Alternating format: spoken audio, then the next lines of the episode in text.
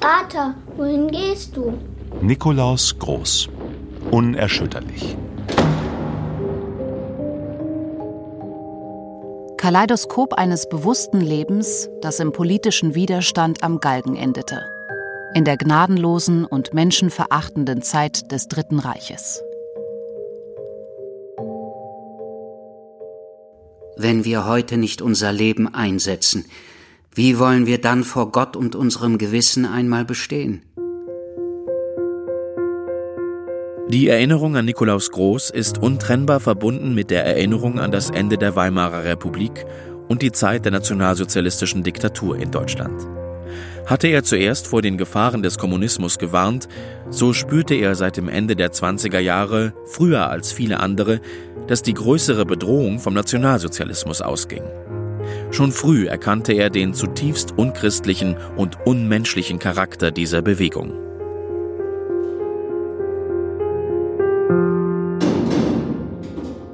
Am 21. Januar 1945, zwei Tage vor seiner Hinrichtung, schreibt Nikolaus Groß einen letzten Brief an seine Frau und die sieben Kinder, in dem er von seiner Familie Abschied nimmt. Dieser Brief trägt keine Häftlingsnummer, hat also keinen offiziellen Weg aus dem Gefängnis genommen. Wahrscheinlich hat Pfarrer Buchholz ihn bei seinem Besuch in der Todeszelle mitgenommen, oder er ist auf anderem unkontrollierten Weg an die Familie nach Niederwenigern gelangt.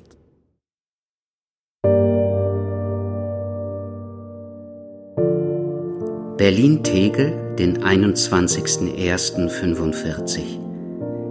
Herz allerliebste Mutter, ihr lieben und guten Kinder. Es ist St. Agnes Tag, an dem ich diesen Brief schreibe, der, wenn er in eure Hände kommt, zusammen mit einem anderen Brief, den ich im November schrieb, euch künden wird, dass der Herr mich gerufen hat. Vor mir stehen eure Bilder und ich schaue jedem lange in das vertraute Angesicht. Wie viel hatte ich noch für euch tun wollen? Der Herr hat es anders gefügt. Der Name des Herrn sei gepriesen, sein Wille soll an uns geschehen. Fürchtet nicht, dass angesichts des Todes großer Sturm und Unruhe in mir sei.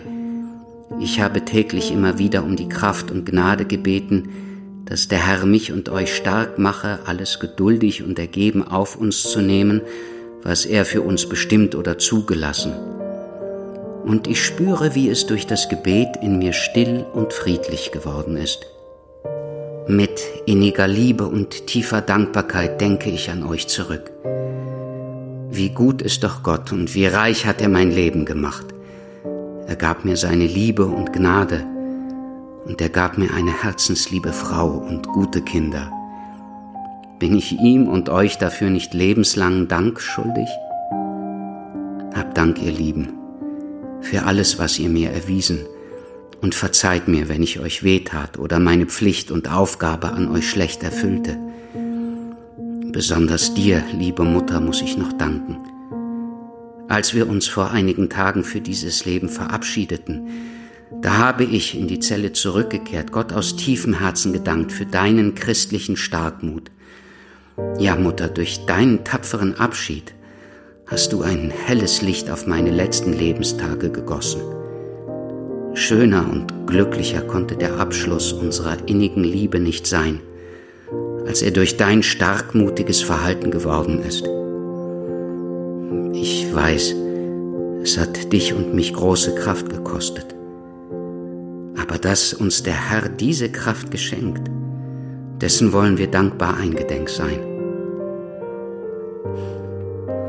Manchmal habe ich mir in den langen Monaten meiner Haft Gedanken darüber gemacht, was wohl einmal aus euch werden möge, wenn ich nicht mehr bei euch sein könnte.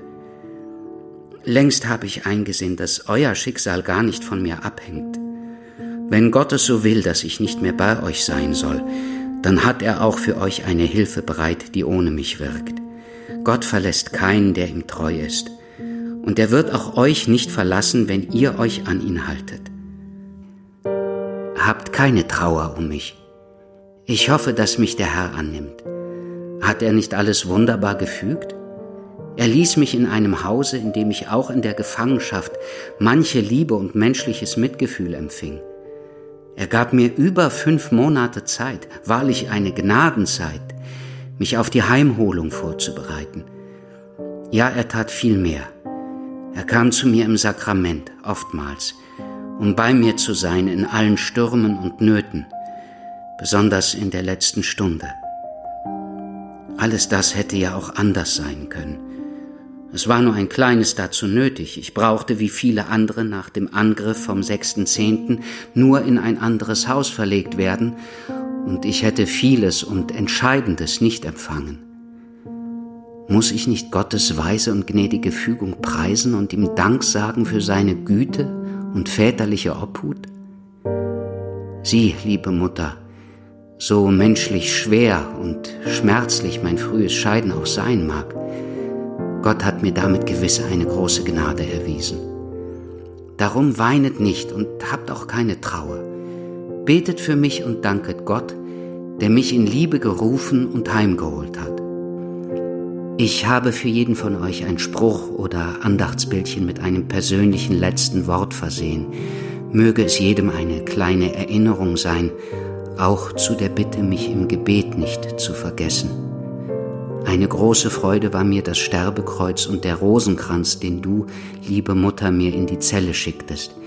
Ich trage das Kreuz Tag und Nacht auf der Brust, und auch der Rosenkranz ist mein ständiger Begleiter. Ich werde Sorge tragen, dass beides in deine Hände zurückkommt. Auch sie werden dir Gegenstand lieber Erinnerung sein. Nun habe ich meine irdischen Angelegenheiten geordnet. Die Tage und die Stunden, die mir bleiben, will ich ganz dem Gebet hingeben. Gott möge sich meiner armen Seele erbarmen und euch immer da mit seinem Segen und seiner Gnade begleiten. In der Liebe Christi, die uns erlöste und unsere ganze Hoffnung ist, segne ich euch, dich, liebste gute Mutter, dich Klaus und dich Bernie, dich Marianne und dich Elisabeth, dich Alexander, dich Bernhard und dich, Leni. Ich grüße noch einmal alle teuren Verwandten, meinen Vater und Schwiegervater, meine Geschwister, Schwäger und Schwägerin mit ihren Kindern, alle Verwandten, Freunde und Wohltäter. Gott vergelte euch, was ihr mir Liebes und Gutes getan habt. Im Vertrauen auf seine Gnade und Güte hofft auf ein ewiges Wiedersehen in seinem Reiche des Friedens.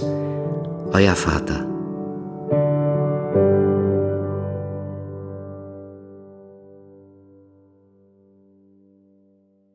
Schon zwei Tage später wird er am Morgen des 23. Januar 1945 nach Berlin-Plötzensee transportiert. Dort wird er zusammen mit neun anderen Verurteilten durch den Strang hingerichtet. Als Todeszeit gab das Sterberegister des Standesamts Berlin-Charlottenburg Nummer 336 später die Uhrzeit 15.36 Uhr an.